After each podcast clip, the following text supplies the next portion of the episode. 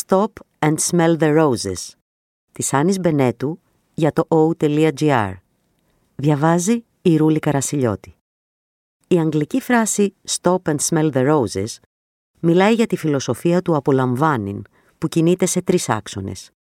Επιβράδυνση, εστίαση στο καλό και στην ομορφιά, όξυνση των αισθήσεων. Πριν από αρκετά χρόνια, όταν η θετική ψυχολογία στην Ελλάδα ήταν ακόμα στα σπάργανα, σε μια επαγγελματική συνάντηση ανέφερα ότι η διατριβή μου αφορούσε το απολαμβάνειν, savoring στα αγγλικά. Με ρώτησαν τι ακριβώς είναι αυτό και προσπάθησα να απαντήσω με όσο το δυνατόν πιο απλά λόγια. Μετά από την πρώτη αυτή εξήγηση, μία συνάδελφος ψυχολόγος με προφανή ηρωνία στη φωνή της σχολίασε. Δηλαδή, αυτό που μελετάς είναι το stop and smell the roses. Η απάντηση είναι και ναι και όχι. Όχι, γιατί η έκφραση stop and smell the roses έχει πάρει στην καθομιλουμένη μια σημασία που μοιάζει με το ηρωνικό υπονοούμενο της συναδέλφου μου. Παρότι καταλαβαίνουμε κάπως το νόημά της, λίγο το κοροϊδεύουμε και λίγο δεν το πιστεύουμε. Θεωρούμε πως όποιος το ασπάζεται όλο αυτό, μάλλον είναι αφελής, ανόητα ρομαντικός ή μη ρεαλιστής. Όμως το απολαμβάνει δεν είναι κάτι αστείο, αφελές ή ρομαντικό. Είναι μια διαδικασία επιστημονικά τεκμηριωμένη που ναι μεν ενέχει ως πρακτική το «σταματάω για να μυρίσω τα τριαντάφυλλα», αλλά δεν είναι μόνο αυτό. Είναι πολλά περισσότερα. Οι λεπτομέρειες του «Stop and smell the roses». Το μήνυμα της παραπάνω φράσης, κάθε άλλο παρααπλοϊκό είναι, χάρη σε ορισμένες λεπτομέρειες στη φιλοσοφία που κρύβει στον πυρήνα του. Επιβράδυνση. Το να είμαστε απασχολημένοι συνεχώς έχει φτάσει στις μέρες μας να αποτελεί δείγμα επιτυχίας. Η έκφραση που χρησιμοποιούμε στην καθημερινότητα για να απαντήσουμε στο «τι κάνεις» ελάχιστα δείχνει σχετικά με τον τρόπο που ζούμε.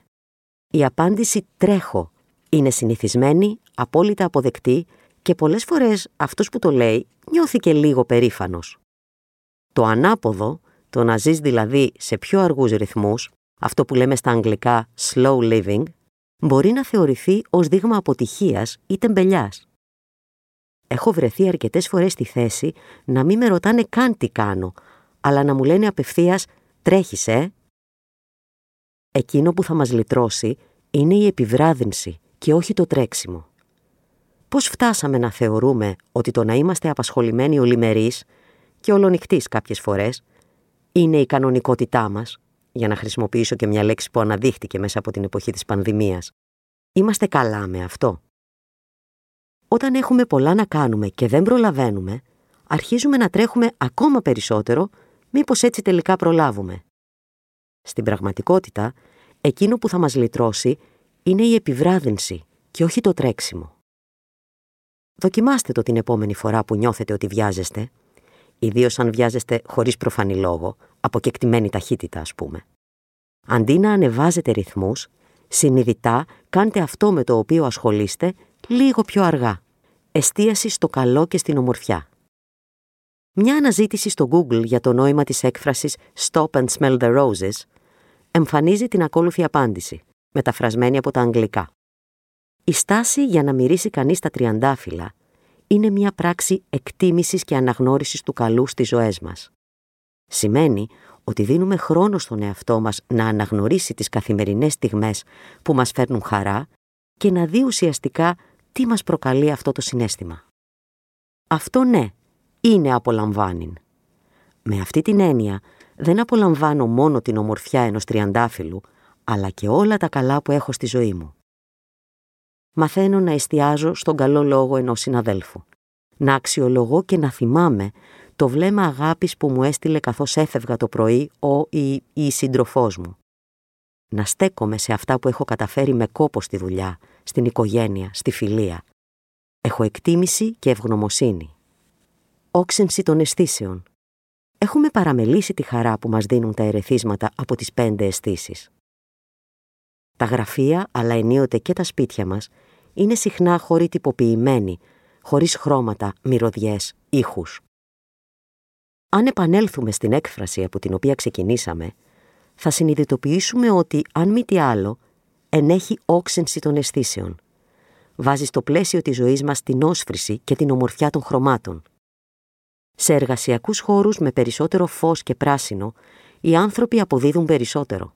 Ενδεχομένως να μου πείτε, γιατί παρακαλώ είναι σημαντικό να έχουμε παρούσες και οξυμένες τις αισθήσεις μας; Γιατί πολύ απλά αυτό μας βοηθάει να νιώσουμε καλύτερα.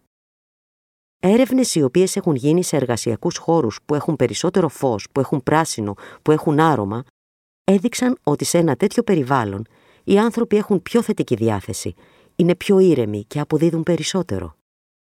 Αντίστοιχα, στα λίγα σχολεία ανά τον κόσμο που έχουν ζωηρά και φωτεινά χρώματα ή στα οποία ακούγεται κατάλληλη μουσική σε διάφορα σημεία, οι μαθητές είναι πιο χαρούμενοι, πιο δραστήριοι, με καλύτερες επιδόσεις.